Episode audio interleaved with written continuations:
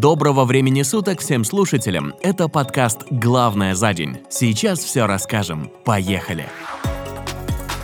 В России снимаются все коронавирусные ограничения. Решение принято в связи с устойчивым снижением в России и мире интенсивности эпидемии. Интенсивность эпидемического процесса по COVID-19 падает уже 4 месяца подряд, поэтому принято решение снять требования по ношению гигиенических масок, ограничения на работу предприятий общепита в ночное время и другие антиковидные меры. При ухудшении эпидемиологической обстановки некоторые ограничения могут быть восстановлены, сообщает сообщает Роспотребнадзор.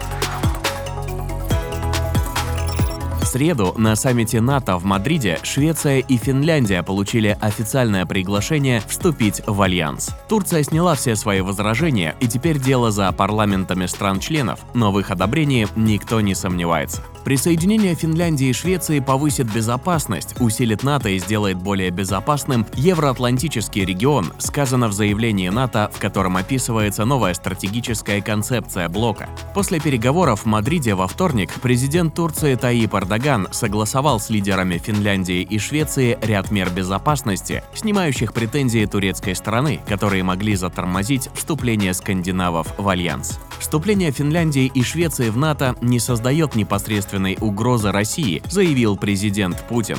После завершения работы шестого саммита лидеров прикаспийских государств, организованного в Ашхабаде, президент Российской Федерации Владимир Путин ответил на вопросы журналистов. У России нет проблем с Финляндией и Швецией. Их вступление в НАТО не создает непосредственной угрозы, заявил президент России.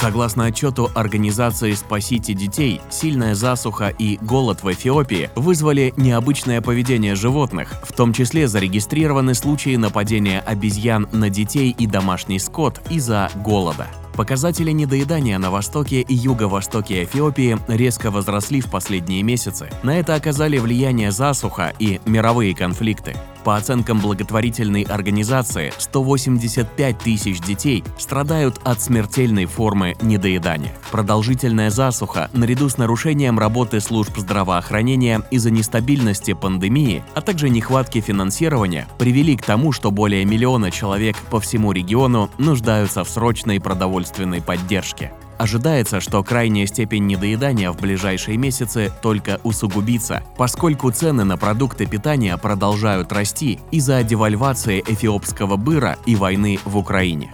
Сельскохозяйственные общины оказались в числе наиболее пострадавших, так как одна из самых сильных засух на Африканском роге убивает их стада. В зоне Дава, регион Сомали, скотоводческая кочевая община вообще находится на грани голодной смерти. Инфляция в 19 странах еврозоны в мае ускорилась до рекордных за всю историю наблюдений 8,1% с апрельских 7,4%. Основным драйвером ускорения инфляции стали энергоносители, которые подорожали в мае почти на 40%.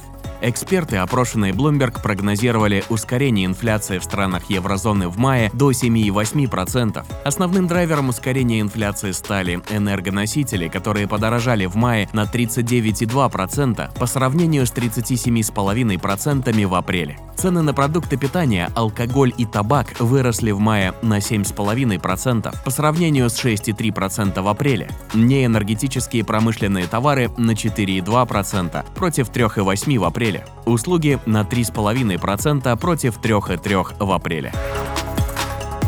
Российские ученые представили компьютер, который невозможно заразить вирусами. Он состоит всего из одной платы. Устройство может только считывать информацию, но не сохранять ее, поэтому вирусы в принципе не могут проникнуть в память M-Trust, что делает его практически неуязвимым. Компьютер поможет в защите крупных баз данных и другой информации и будет применяться как посредник между устройством и внешним миром.